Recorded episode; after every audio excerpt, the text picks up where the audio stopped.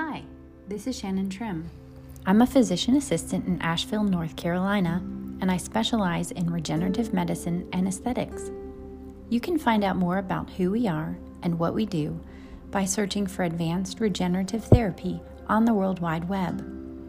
Legal wants me to remind all of you that even though I'm a certified provider, the particular views in this podcast are meant to educate, entertain, and enlighten you. They're not meant to take the place of a unique consultation with a healthcare professional who can actually diagnose and treat you in person. If you are interested in learning more about your metabolic health, bioidentical hormone replacement therapy, biohacking your system, hyperbaric oxygen therapy, sexual optimization, or any other topics covered in this podcast and others, please find our website in the bio. And without further ado, here's what we have for today.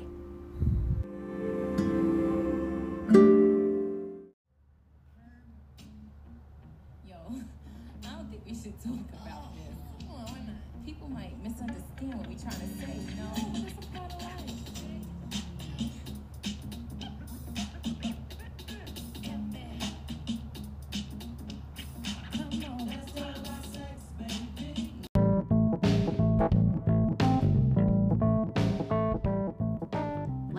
About sex. Now that I have your attention, sex is one of those womb to tomb constants that will always be a part of the human experience. We are here because of it, and as we grew to understanding, it hung over our heads as an intriguing mystery until our first experience personally with it. Then it became a challenge, a goal, a drive, and the measure that other pleasurable experiences would be compared to. Until that dreaded and unexpected time when the pleasure of sex seems to be overshadowed by the challenge of the act.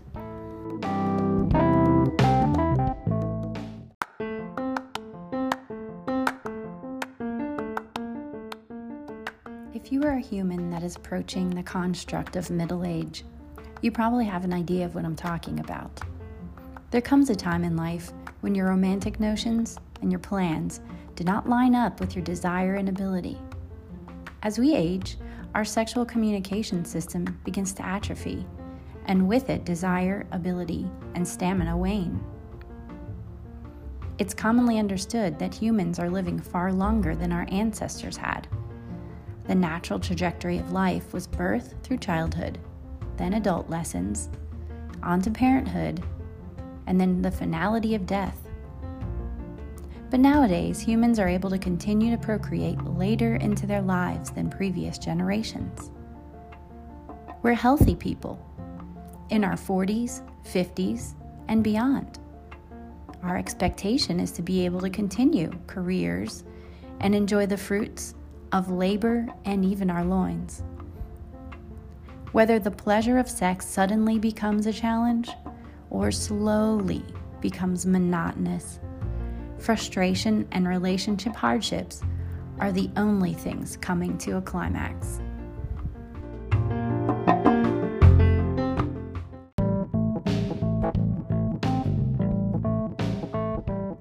Sexuality has become normalized in older populations, more so than previous generations. The 80s sitcom Golden Girls touched on the widely unspoken notion that mature women desired to maintain sexual relevance. Instead of being simply seen as matronly asexual comfort objects, women over 50 wanted to remind the population at large they were still interested in carnal pleasure.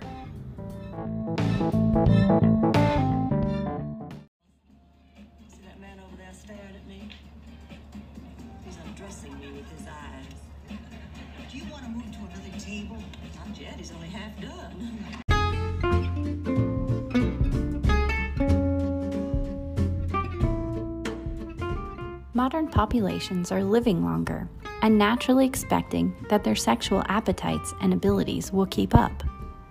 Along with the expectations of youthful, energetic sex, people want to maintain the guise of youth.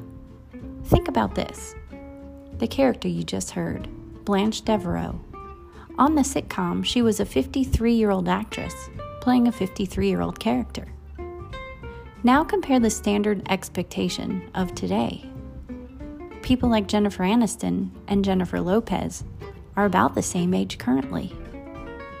Whereas Blanche was seen comically portraying a sassy, sex crazed older woman, the two Jennifers of today are now considered exceedingly desirable women by modern standards.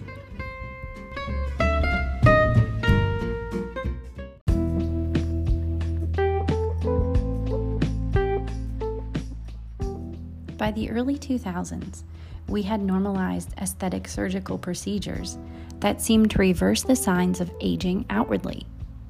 Science has only gotten better.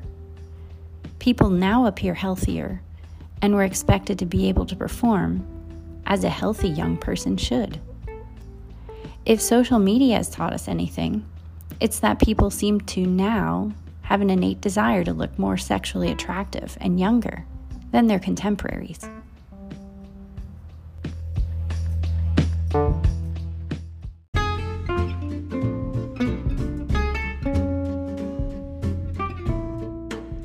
So we have our beauty lockdown, but now we need to turn our attention to how we feel. It's very common for both men and women to slide into a sexual apathy when they hit their 40s and above. If you're about to argue that you don't feel that way yet, understand you're an outlier. In fact, in my clinic, I've treated people as young as their 20s for sexual dysfunction. No matter what your age, barring emotional or physical trauma, there may be a solution for you, and I can help. PRP, or platelet rich plasma, is a way we can help to wake up your sexual organs.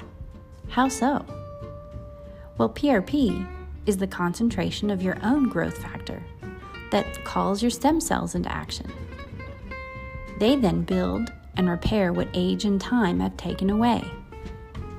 When injected safely and practically painlessly into specific areas of your body, the PRP can stimulate new innervation and blood supply to previously worn out tissue. In other words, orgasms become stronger, refractory periods become shorter, stimulation becomes easier, and growth, yes, even growth, is possible.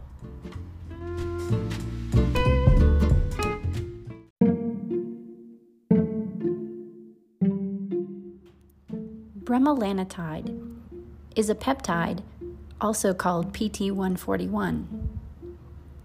I call it a neuroaphrodisiac because it gets your brain stimulated, acting on neurotransmitters that impact your libido and your sexual function. It is unlike something like Viagra or sildenafil and Cialis. It's good for men and women who've not had any success with other treatments.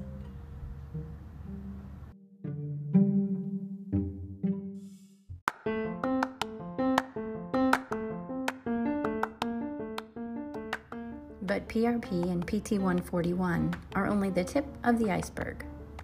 There are many ways that we can help and evaluate you for any kinds of sexual dysfunction you may be facing. It's important to contact your local provider and ask them frankly about what issues that you and your partner are experiencing. Don't be afraid. It's easy. There are lots of ways to get help. If you'd like more information from me, visit my website at www.artavl.com. That's Art Asheville. Come see me in Biltmore Park in Asheville, North Carolina. I'd be happy to give you a consultation and we can talk about this one on one. I hope you guys have a great day and enjoyed the podcast. Bye.